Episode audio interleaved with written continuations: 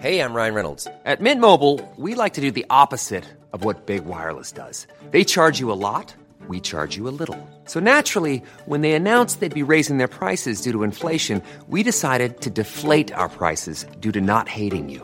That's right. We're cutting the price of Mint Unlimited from $30 a month to just $15 a month. Give it a try at mintmobile.com slash switch. $45 upfront for three months plus taxes and fees. Promo rate for new customers for limited time. Unlimited more than 40 gigabytes per month. Slows. Full terms at mintmobile.com.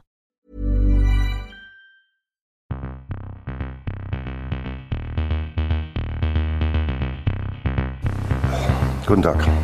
Meine Herren, es gibt vier Fragen, vier Antworten. Die Fragen, die stelle ich und die Antworten gebe ich auch. Da lache ich mir doch einen Arsch ab. An Stefan Effenberg kann man nicht zerbrechen. Ja. War das klar und deutlich?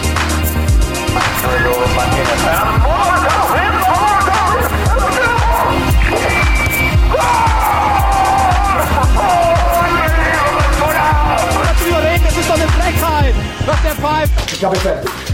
Välkomna till Stamplats. Äntligen är trion samlade igen, men på olika orter, men i denna lilla poddbubbla. Axel, välkommen tillbaka. Hur mår du? Ja, men tack. Det kändes som att förra veckan var lite tom när man inte fick komma tillbaka till sitt eh, vanliga ställe, det vill säga stamplats med dubbel bemärkelse på det. Um, jo, det är bara bra. Eh, roliga Champions League-matcher överlag här on, eh, tisdag och onsdag. Och eh, roliga, väldigt roliga matcher. Framförallt eh, två stycken skulle jag säga som är, kommer till helgen. Tre nästan. Men två framförallt. Oh ja. Mm. Ja, det kommer vi snacka mer om. Filip, hur mår du då? Jo tack, jag mår bra. Jag är ju tillbaka i Hamburg nu efter en liten utflykt till Östtyskland under helgen som uh, var extremt trevlig. Men uh, jag ska verkligen inte klaga. Nej, vi såg lite klipp på sociala medier där du bokstavligen njöt av din resa på fot. Ja, det är svårt att inte göra det när man åter kan resa runt och kolla på fotboll i Tyskland. Det känns ju som att dels var det ett tag sedan man bara ser fotboll och sen att kunna resa runt och besöka nya arenor. Det är liksom det som är det roligaste man kan göra nästan känner jag. Så att man njuter för fulla muggar. Vad tar du med dig från resan din? Är det något speciellt? Um, jag åkte ner till Berlin, hade min lilla bas där. Och sen dagen efter så åkte jag till Dresden. En stad jag har varit i tidigare, men aldrig sett fotboll i. Men som har varit etta på min lista över arenor jag vill besöka. Uh, och den arenan tar ju in ungefär 32 000 och nu till den här matchen var det bara 11 000 på plats. Det är fortfarande då att man kör med 3G-metoden vilket innebär att man uh, måste vara antingen vaccinerad, ha haft corona med tillfrisknat eller har testat sig. Och då är det fortfarande restriktioner på antalet platser. Men jag tyckte även att stämningen var extremt bra för att bara 11 000 på plats. Och sen var det ju Sandhausen de mötte som eh, inte är något lag som slår särskilt högt vare sig på plan eller på läktaren. Men eh, väldigt fin arena, väldigt fin stad, väldigt bra stämning så det kan jag rekommendera varmt. Och sedan dagen efter så begav jag mig till Rostock, Svante Ingelssons eh, gäng. Och ja, jag såg Svante, Svante, Inge, Svante Samuelsson, eller på säga varför jag gör det. Så att Ingelssons gäng när de eh, besegrade Fortuna Düsseldorf. Vilket var väldigt kul. Så det var ju lite svensk möte där, även om Ingelsson inte var med i truppen i Hansa. Men där måste jag säga att stämningen var ju än bättre än i, eh, i Dresden. Så att jag blev väldigt, väldigt imponerad av eh, stämningen på Ostsee-stadion. Så jag kan också rekommendera ett besök där. Så att Ja, jag måste ge min helg full pott och uh, jättehärligt att och ta del av den tyska fotbollskulturen igen. Fantastiskt ju. Ja, man borde nästan ta med sig, eller ta med, ge dig en kamera så att du får uh, dokumentera dina utflykter på detta sätt. Men det är väldigt trevligt att höra dina tankar och ord kring det hela. Du får väl snå åt dig en kamera från TV4 värd 500 000 och langa ner till Hamburg så ska vi nog kunna lösa det. Det låter som en bra plan. Men vi lämnar din uh, lilla resa Eh, dokumentation för nu och eh, rikta blickarna mot Champions League. Yes, det har spelats Champions League som ni förmodligen inte har missat och tyskarna de eh, började bra kan man ju säga. Om vi börjar på tisdagen, eller på tisdagen, vi börjar med tisdagens matcher enkelt sagt. Och då klev ju Florian Kofeld, Wolfsburgs nya tränare, in i Champions League. Hans CL-debut faktiskt och eh, dessförinnan hade han ju sin BL-debut med sin nya klubb Wolfsburg. Luft, luftslottet som det har kallat det Filip. Men eh, nu blev det inget luftslott för Wolfsburgs del. De lyckades faktiskt ta tre extremt viktiga poäng och har nu en fin chans att avancera i den här väldigt märkliga CL-gruppen. Eh, eller vad säger du Axel? Red Bull Salzburg på 7 poäng, Lille på 5 poäng, Wolfsburg på 5 poäng och Sevilla på 3 poäng. Ja, det är det berömda getingboet. Um, nu, nu har jag inte sett den här matchen med en, med en highlights, men jag tycker det är eh, lite skadeglädje att du, du har bara pratat om Adeyemi, Adeyemi, Adeyemi. Han får ingen straff, då gör han inte mål.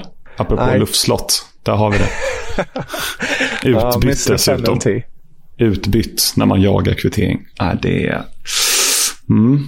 Där, där får du faktiskt... Han hade ju ett superläge efter en minut verkligen, men han missade den. Det var, nej, det var riktigt bittert och nu, nu ska ju till med tyska landslagstruppen tas ut imorgon när vi spelar in den på fredag då. Så uh, jag, jag, tror ändå att han kommer vara med, men han hör din kritik. Mm. Axel, han hör din kritik. Ja, de är fantastiska, Red Bull-koncernen, på att producera eh, målsumpare. Jag tänker framförallt på Timo Werner. Nu är han ju fostrad i Stuttgart, men ja, Leipzig tänker jag då på.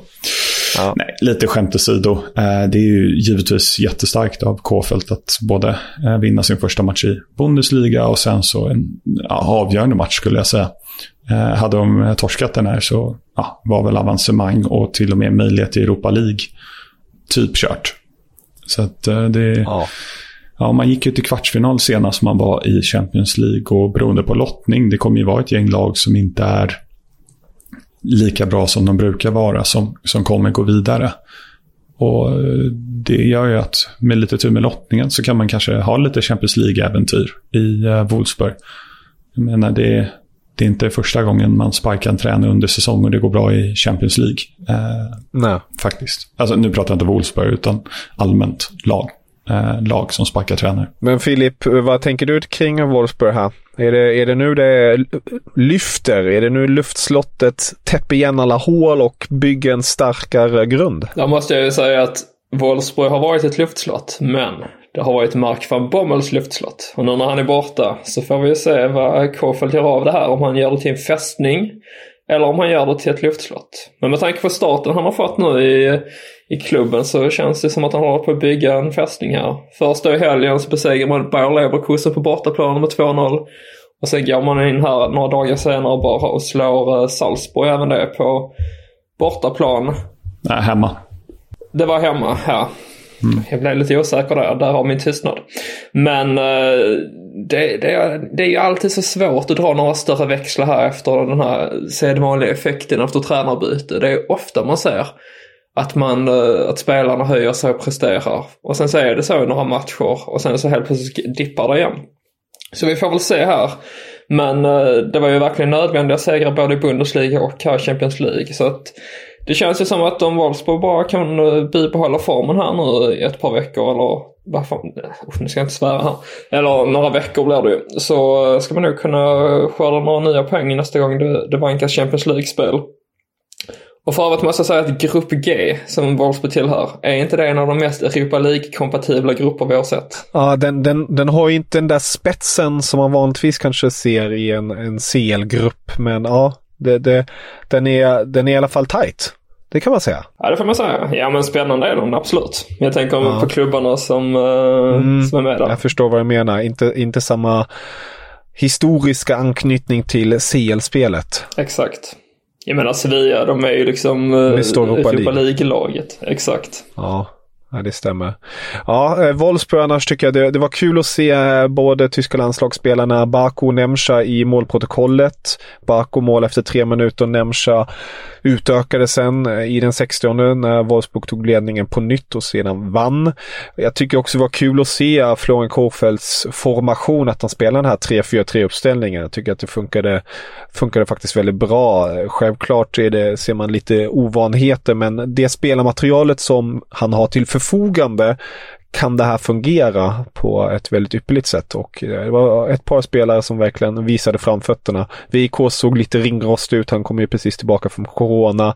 Och ja, jag hoppas väl på att det, det lyfter lite mer för att eh, ja, man kan tycka vad man vill om Wolfsburg med tanke på dess bakgrund och så, men eh, det, är någonting med det, dessa spelare och detta lag som jag ändå ja, jag dras till. Ja, men alltså Wolfsburg är en av de mest deppiga städerna i Tyskland så man kan ju unna dem att de i alla fall får ha ett fotbollslag som det går bra för. Det var ju inte länge sedan de kvalade två år i rad för att mm. hålla sig kvar i Bundesliga det stämmer. Det stämmer. Men nu... Så det har ju svängt väldigt fort i, i den klubben. Ja, och nu är de i CL och kanske kan avancera därifrån.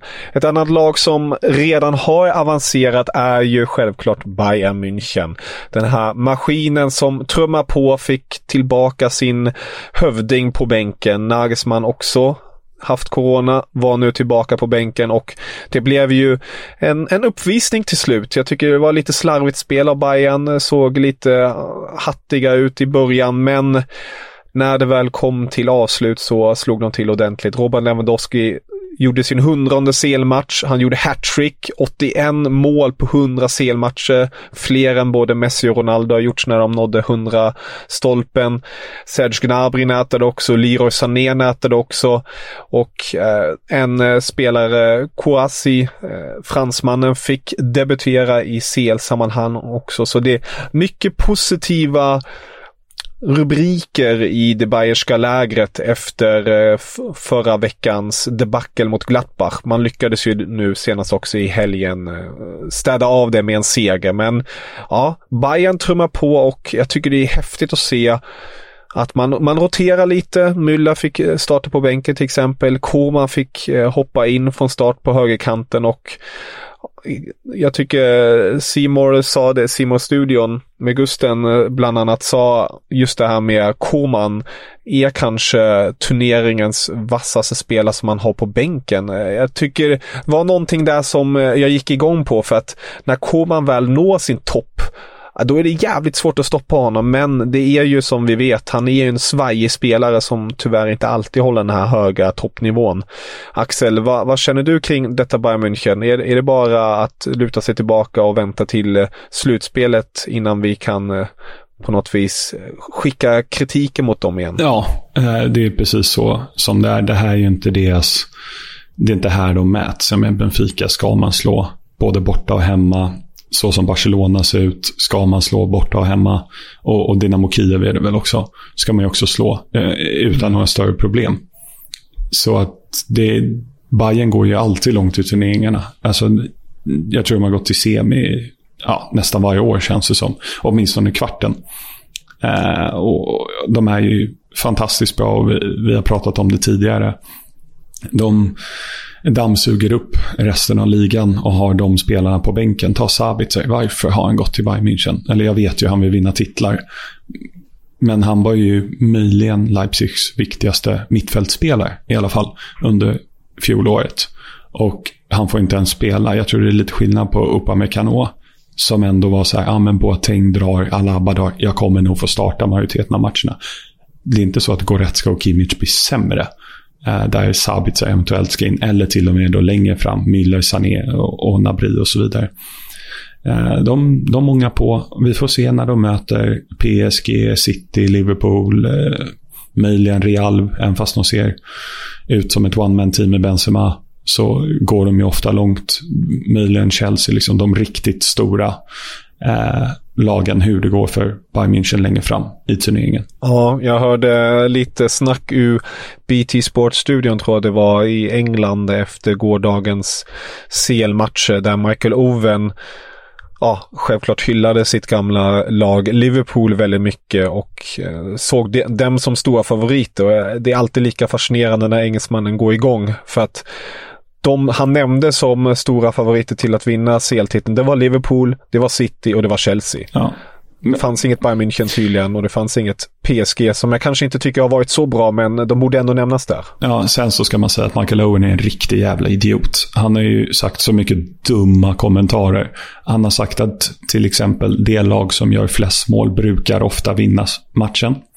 Oj! Ja, han har han har sagt att eh, fotbollsspelare idag använder fötterna mycket mer. också märklig grej. Att, att uttala sig om. Alltså han har så många idiotcitat och en oerhört osympatisk människa. Det finns ett klipp när han, eh, det är någon 12-13-årig målvakt som har vunnit att Michael Owen ska skjuta lite skott på honom. Och liksom han drar till, för, liksom dundrar upp den i krysset och firar som om han avgjort en Champions League-final, Michael Owen. Så allt han säger kan du bara bortse ifrån. Det gäller er lyssnare också. Han är en riktig idiot. Så, nu fick jag vara lite arg också. Ah, härligt. Dagens kritik kan man minst sagt säga. Filip, eh, är du kvar? Jag är kvar. Jag satt och bara tänkte på eh, att det är ingen nyhet att engelsmän är arroganta och hemmablinda. Det känns ganska passande rent geografiskt att, det, att England ligger där det ligger med tanke på att det är liksom allt som kretsar på ön som gäller och allt utanför är bara skit tycker de. Och sen åker de då ut i Europa och förstör städer när de är ute på, på matcher, supportrarna. Så att, eh, ja. Men eh, där är några saker jag vill uh, nämna här kring Bayern München. Och det första är då, eller ni snackar om Sabitzer. Att varför värvar man honom ens? Och det ska bara säga, det är ju ingen nyhet att uh, Bayern München värvar en mittfältare från en konkurrent som är nyckelspelare där för att sen låta honom sitta på bänken. Vi har sett det med Sebastian Rode, vi har sett det med Sebastian Rudi. Uh, Mikael Cousin, säger man det? Gamla Gladbach-spelaren. Ja, nej, alltså det, det, jag förstår varför Bayern gör det, men varför går Sabitzer? Det är det som jag snarare ställer mig frågan. Ja, nej det är ju tråkigt. Alltså jag tror att det är ganska lätt ändå för en spelare att gå till Bayern München för att man vet att chansen till att vinna en titel, eller man är ju garanterad att vinna en titel mer eller mindre. Eh, åtminstone ligan är man garanterad att vinna.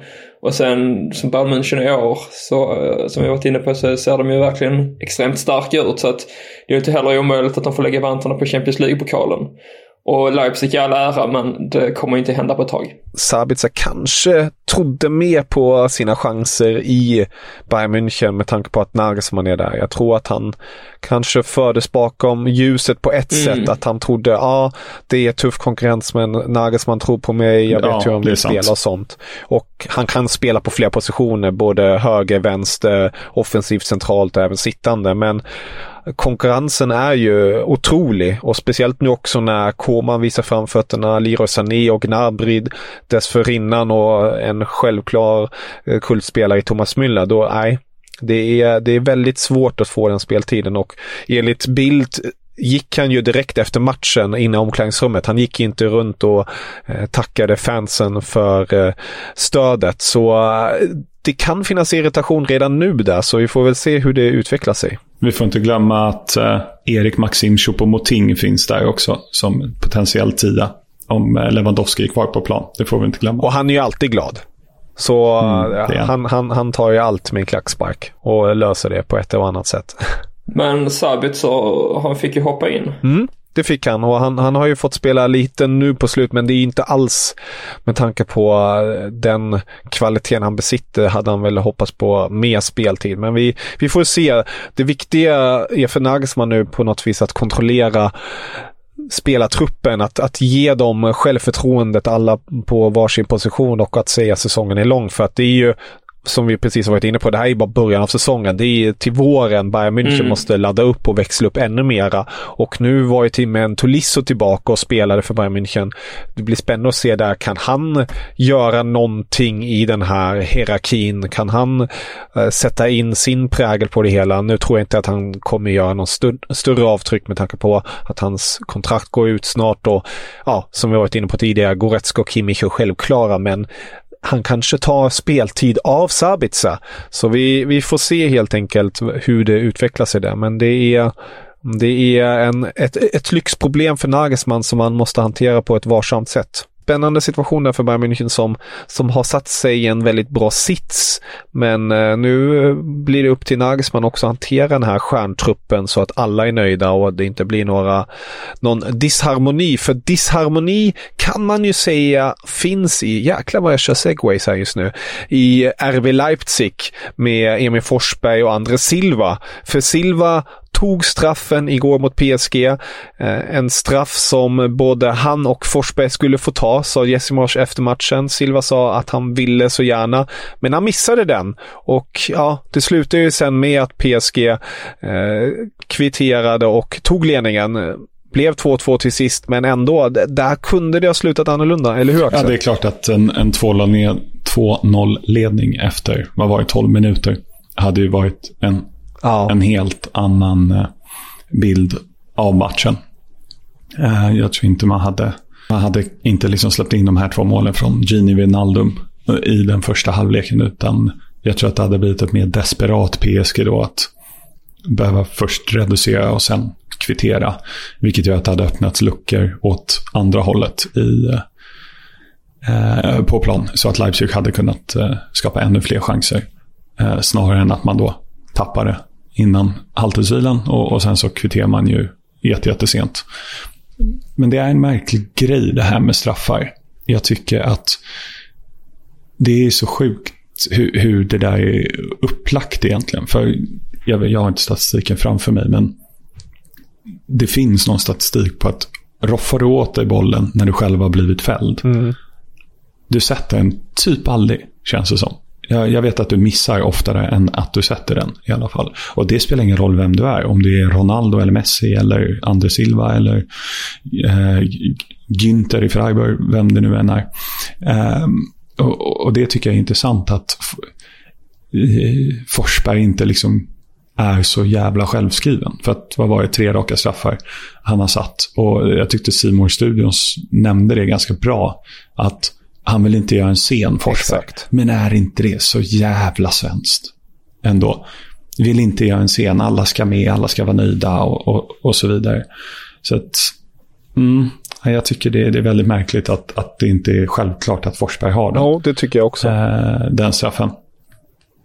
Säger Silva är ju inte en känd straffsumpare. Liksom. Nej, men... Han har väl satt någon straff i ligan. Men som du är inne på, alltså han är inte i den formen och han har inte visat någon större någon större glöd på det sättet jämfört med Forsberg som jag tycker faktiskt, eh, kanske inte poängmässigt, har levererat som han gjort vissa säsonger, men på planen, han flyter fram, han är självklar, han, är, han har en pondus och då tycker jag att han borde bara kliva fram och ta den.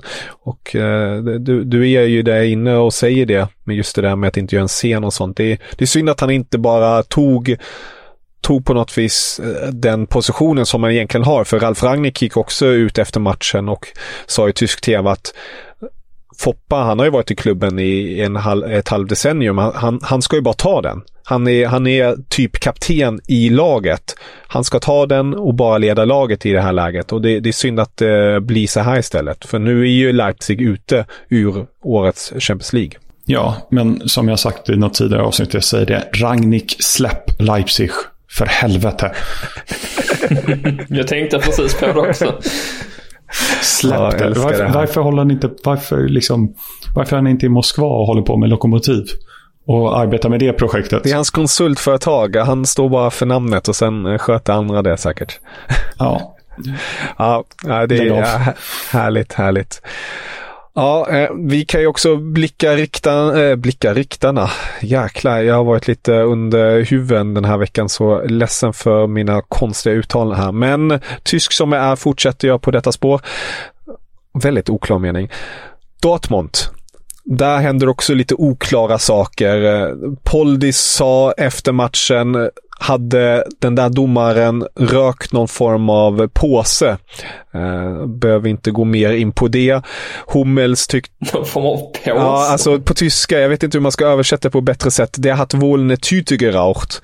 Eh, Och det, det, ja, det betyder ju Ja, jag är ju påse, men det har jag aldrig hört Nej, innan. eh, tyska har lite, eh, lite speciella uttryck där ibland eh, som du vet mycket väl om Filip. Eh, Men det, det var lite kul där. Hummels gick också ut efter matchen efter att ha fått det röda kortet och tycker att det är pinsamt på den här nivån att få det där röda kortet och jag tror vi är alla eniga om att det inte var rött kort. Eller hur Filip? Ah, Man vill ju vara motsträvig här och säga att man tycker att det skulle vara rött kort bara för att man vill vara motvalls. Men det, det går inte i det här fallet. Det var ju inte rött kort någonstans. Det var väl knappt gult ens tycker jag. Så att det där förstår jag inte alls. Det hade varit sin sak om Hummels hade inlett matchen Nej.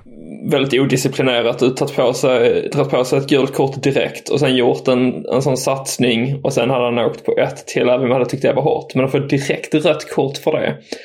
Nej, det, det köper jag inte någonstans. Så att, eh, och jag är helt övertygad om att domaren, att det kommer bli repressalier efter detta. Han kommer ju inte döma Dortmund igen och han kommer ju förmodligen inte döma i Champions League på ett tag igen heller. Nej, det var väldigt dåligt. Dortmund fick dock en kompensationsstraff som Marco Reus satt, men med en man mindre blir det ju svårare automatiskt och man förlorar ju matchen med 3-1 och sitter därmed i ett litet jobbigt läge. Man har fortfarande alltid sina egna händer. Man är på en andra plats, lika många poäng som Sporting som ligger på en tredje plats. Nu ställs man fortfarande mot Sporting, siktas och kan ta sig därmed vidare. Men Ah, det, det är lite jobbigt här för Marco Rosen då, för eh, i detta nu såg jag att det kom upp ett pling att Hålands far har bekräftat att Håland missar resterande år. Alltså han missar också matcherna i december som han kanske skulle ha varit tillbaka till. Så att inte ha Håland resten av den här, resten av det här kalenderåret eh, gör ju sitt avtryck. Axel, är, är Dortmund eh, riktigt illa ute eller över, interpreterar vi det hela? Ja, alltså de har ju haft väldigt svårt när Håland inte spelar mot högkvalitativa motstånd. Och jag menar, Sporting, vad vann de med? 4-0 igår mot Besiktas. Det är inget skräplag.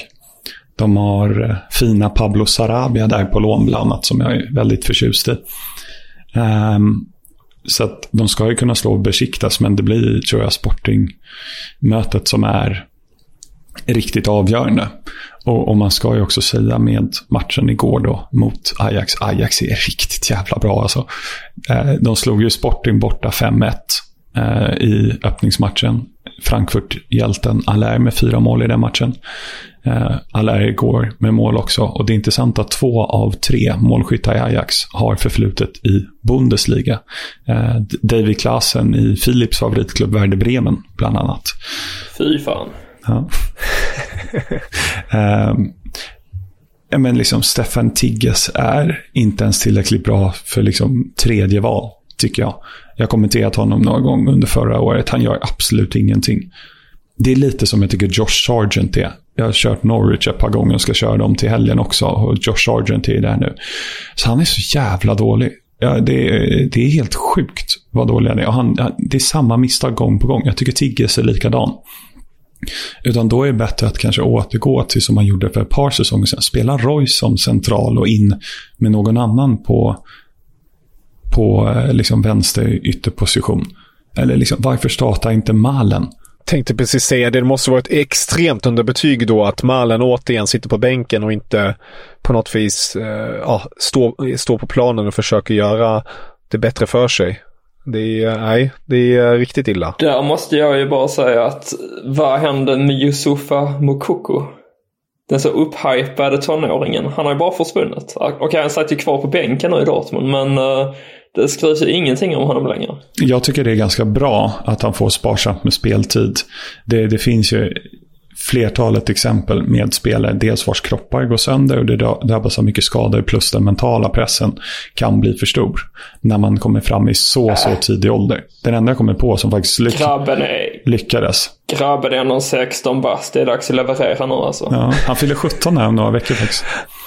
Det, ja, i november. Men Ja, jag är besviken. Ja. ja jag, jag, jag, är lite mer i Axels ringhörna här än om jag brukar vilja vara lite hårdare och tydligare. Men eh, just i Mokoko-fallet tycker jag att det, det, är skönt att han inte bara slängs in i det här Dortmund som kanske inte funkar till 100% heller och sen, eh, ja, att det här hänger på honom, att han ska göra målen. Man hade ju hoppats på att han slussades in samtidigt som Håland står där framme och bombar in en och annan balja så att han inte har den pressen på sig. Mm. Men nej, vi får se hur de ska ta sig an det här. Ja, men ta exemplet då med Martin Ödegård, 16 år gammal, går till Real Madrid. Syntes inte till på typ tre år. Och nu gjorde han jättesuccé med Alexander Isak i Sociedad. Och nu i Arsenal sen i, i januari och gör det faktiskt ganska bra. Så det finns ju fortfarande hopp. Vad är Ödegård? Eller Ödegard, hur nu man säger. Vad är han? 21, 22? Jag menar, mm, Mokoko, jag tror det kommer gå hur bra som helst för honom. Eh, faktiskt. Hör på mig nu då. Mokoko är en superflopp. Ah, du är så radikal Filip. Oj. Den står jag fast vid. Nej.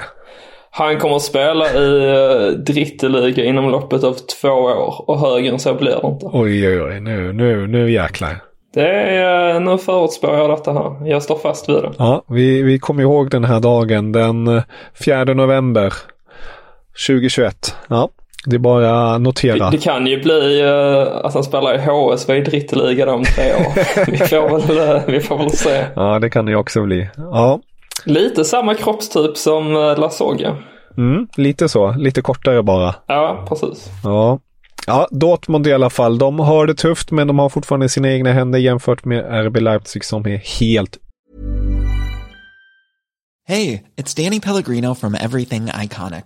Ready to upgrade your style game without blowing your budget? Check out Quince. They've got all the good stuff, shirts and polos, activewear and fine leather goods, all at 50 to 80% less than other high-end brands. And the best part? They're all about safe, ethical and responsible manufacturing. Get that luxury vibe without the luxury price tag. Hit up quince.com slash upgrade for free shipping and 365 day returns on your next order. That's quince.com slash upgrade. I'm Sandra, and I'm just the professional your small business was looking for. But you didn't hire me because you didn't use LinkedIn jobs. LinkedIn has professionals you can't find anywhere else, including those who aren't actively looking for a new job, but might be open to the perfect role, like me. In a given month, over 70% of LinkedIn users don't visit other leading job sites. So if you're not looking on LinkedIn, you'll miss out on great candidates like Sandra. Start hiring professionals like a professional. Post your free job on linkedin.com/people today. ute. Jag tänkte komma in med en liten puff här. Det är nämligen så att det har kommit ut en tisha som jag är väldigt svag för, nämligen den från Nakata av De Bomber.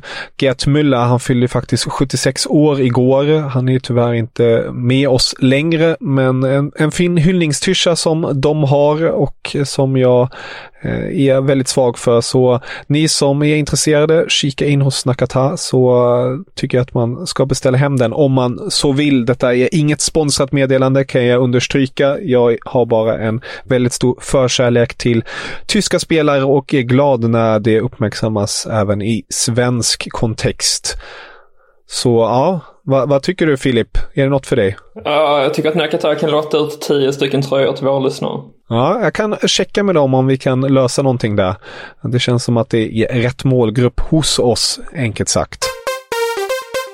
Men eh, om vi blickar eh, mot helgen som kommer eh, kort och gott i Bundesliga så bjuds vi på en hel del. Vi har precis varit inne i dessa båda lagen. Det är RB Leipzig som tar emot Dortmund. Ett riktigt tungviktsmöte, ett spännande möte. Det är nämligen bland annat Jesse Marsh mot Mark Rose. Båda är skolade i Red Bull-koncernen. Båda, båda har haft lite tuffare resultat som vi varit inne på. Nu måste det komma en trepoängare, speciellt för Jesse Marsh del. Kan det här vara på något vis den här klassiska, den avgörande matchen för säsongen, Axel? Att Förlorar de här då kan man lika gärna glömma dem från CL-spelet nästa säsong. Jag misstänker att du pratar om Leipzig då. Ja. Exakt. Eh, alltså det är ju tidigt in i omgång 11, tror jag. Eh, ja. Det är klart att de kommer bli avhängda i den här matchen, men jag menar det Leipzig ute ur, ur, Champions League säger att de inte tar Europa League. Då har de bara ligan och fokuserar på A-cupen. Men det är inte så mycket egentligen. Medan Dortmund eventuellt går vidare då åtminstone till Europa League. Och då kommer det bli en hel del matcher fler. Och Leipzig har hyfsat bred trupp, så jag skulle inte säga att det är kört om man förlorar. Men det är klart att backen blir lite brantare ifall det skulle vara så. Och, och de här två möttes i tyska cupfinalen när Dortmund vann 4-1, om jag minns rätt. Eh, här i slutet på förra säsongen. Så det ska bli intressant om det blir samma typ av siffror. Jag tror det blir en ganska tät match. Med, om mål, eh, vad säger man, målfattig. 0-0 kanske. Ja. 1-0 till något av lagen. Jag tror inte det kommer bli någon sprudlande tillställning. Ingen gegenpressing-fotboll som bjuder på galna resultat alltså? Nej, jag, jag, tror det kommer bli ett rött kort. Ja. Är det Hummel som tar det igen eller? Det tror jag. Mokoko åker Ja, två gula på Axel Witzel. Ja, två gula på Axel Witzel. Ja, det är mycket förutspårningar här i dagens avsnitt. Det, det är spännande att följa. Filip, vad är dina tankar kring den här det här stormötet, rättare sagt? Toppmöte kanske man inte kan se i, i nuläget. Jag tycker det är intressant att Leipzig framstår som favoriter enligt det här bettingbolaget på Kicker i alla fall. Som, där det är två gånger 10 pengarna på Leipzig och tre gånger 20 pengarna på Dortmund. Det hade jag ju faktiskt inte trott. Men samtidigt, Dortmund är ju experter på att skjuta sig själva i foten när det väl gäller. Och nu är man en poäng efter Bayern München. Sen kommer jag förlora eftersom man, tar, efter man ställs mot Freiburg. Så att förmodligen så torskar Dortmund också det här mötet. Men uh, det är en match man bör vinna med tanke på Leipzigs form. Tack för mig.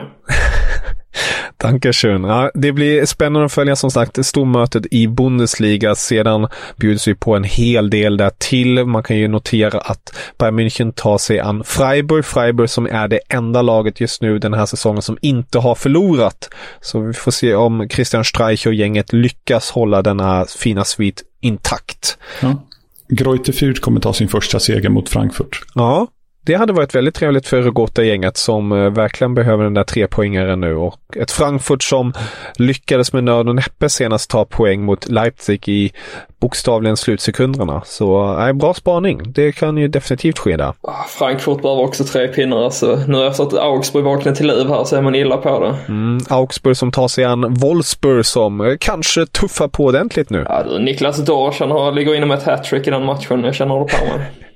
Det är mycket känningar här. Nej, det är härligt. Ja, men jag har följt den tyska fotbollen nu långt och länge. Jag, jag vet vad jag snackar om. Ja, det är bra.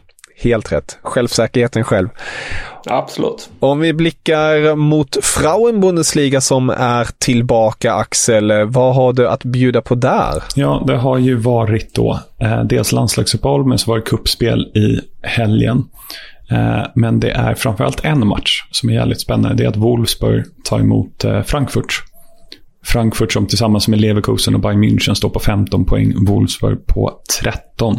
Både Bayern och även Hoffenheim och Leverkusen har på pappret väldigt enkla matcher. Och skulle Frankfurt gå, gå och vinna den här matchen så eh, ja, då, då är det totalkört för Wolfsburg med ligatiteln.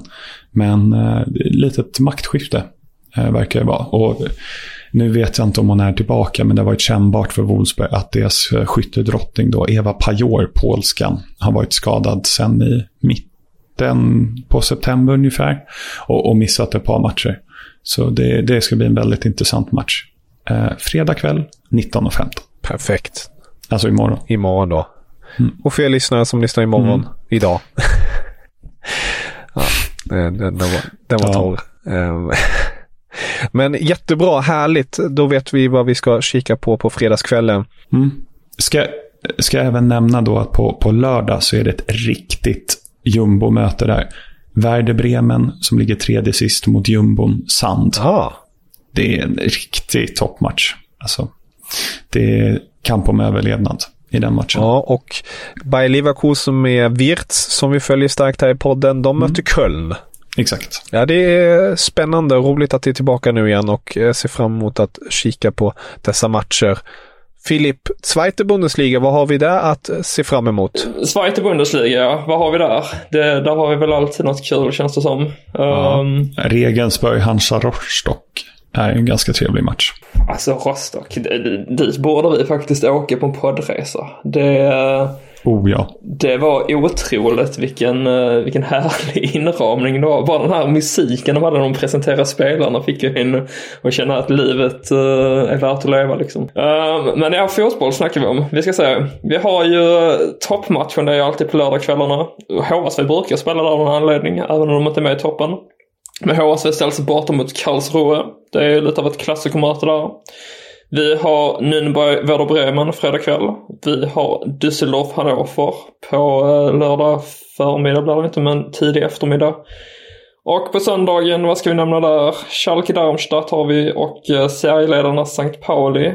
De ställs mot Sandhausen. Kommer första förlusten där tror jag. Troligtvis inte. Men uh, man kan alltid hoppas för, för ligans skull att det ska bli mer spännande för att väva in det på ett fint sätt. Så det är mina godbitar ja. från Schweiz. Ja, det blir spännande att följa. Regensburg som du nämnde där Axel, det kom ju ut i veckan att de faktiskt ringde Red Bull Salzburg precis när Haaland hade gått dit och de försökte faktiskt låna honom och de eh, blev mottagna av ett skratt istället rakt i fejan och sa att det inte alls är möjligt. Men det är härligt att de försökte i alla fall. Det, det känns så himla Red Bull-koncernen att skratta när en annan klubb ringer och vill, eh, vill, vill höra så fan man kan få låna in en spelare. Det var möts man bara med ett skratt. Ja, det är inte lätt. Det är inte lätt. Men Regensburg gör det ju bra just nu. De ligger ju på en andra plats endast en poäng bakom Pauli som leder med 26 pinnar och Schalke faktiskt på en tredje plats ska sägas med 22 pinnar. Så vem vet, Schalke kanske är tillbaka i Bundesliga nästa säsong. Men som vi alla vet, Zweite Bundesliga det är ett levande helvete för eh, samtliga lag. Det går upp och ner och man vet aldrig riktigt vad som händer. Ett levande helvete. Ja, så kan man ju också beskriva det. Det är ju min tillvaro som HSV-supporter i alla fall, ett levande helvete. Så att uh, du ringer in det bra där. Ja, gött. Med det sagt kanske vi ska stänga igen dagens butik och tacka för oss och blicka mot det som komma skall och önska alla en fantastisk fortsatt dag och helg, eller hur? Det tycker jag vi gör. Ta nu del av det levande helvetet så hörs vi om en vecka. Det gör vi absolut. Jawohl. Auf Wiedersehen. Auf Wiedersehen. Auf Wiedersehen. Guten Tag. Meine Herren, es gibt vier Fragen, vier Antworten. Die Fragen, die stelle ich und die Antworten gebe ich auch. Da lache ich mir doch einen Arsch ab. An Stefan Effenberg kann man nicht zerbrechen. Ja. War das klar und deutlich? Das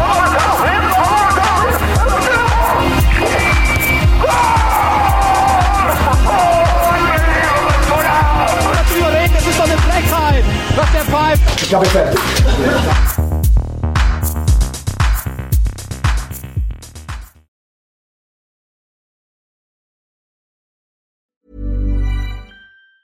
Hey, it's Danny Pellegrino from Everything Iconic. Ready to upgrade your style game without blowing your budget? Check out Quince. They've got all the good stuff shirts and polos, activewear, and fine leather goods, all at 50 to 80% less than other high end brands. And the best part? They're all about safe, ethical, and responsible manufacturing. Get that luxury vibe without the luxury price tag. Hit up quince.com slash upgrade for free shipping and 365 day returns on your next order. That's quince.com slash upgrade. Hi, I'm Daniel, founder of Pretty Litter. Did you know cats tend to hide symptoms of sickness and pain? I learned this the hard way after losing my cat, Gingy. So I created Pretty Litter, a health monitoring litter that helps detect early signs of illness by changing colors, saving you money and potentially your cat's life. Pretty Litter is veterinarian developed, and it's the easiest way to keep tabs on your fur baby's health right at home. Go to prettylitter.com and use code ACAST for 20% off your first order and a free cat toy. Terms and conditions apply. See site for details.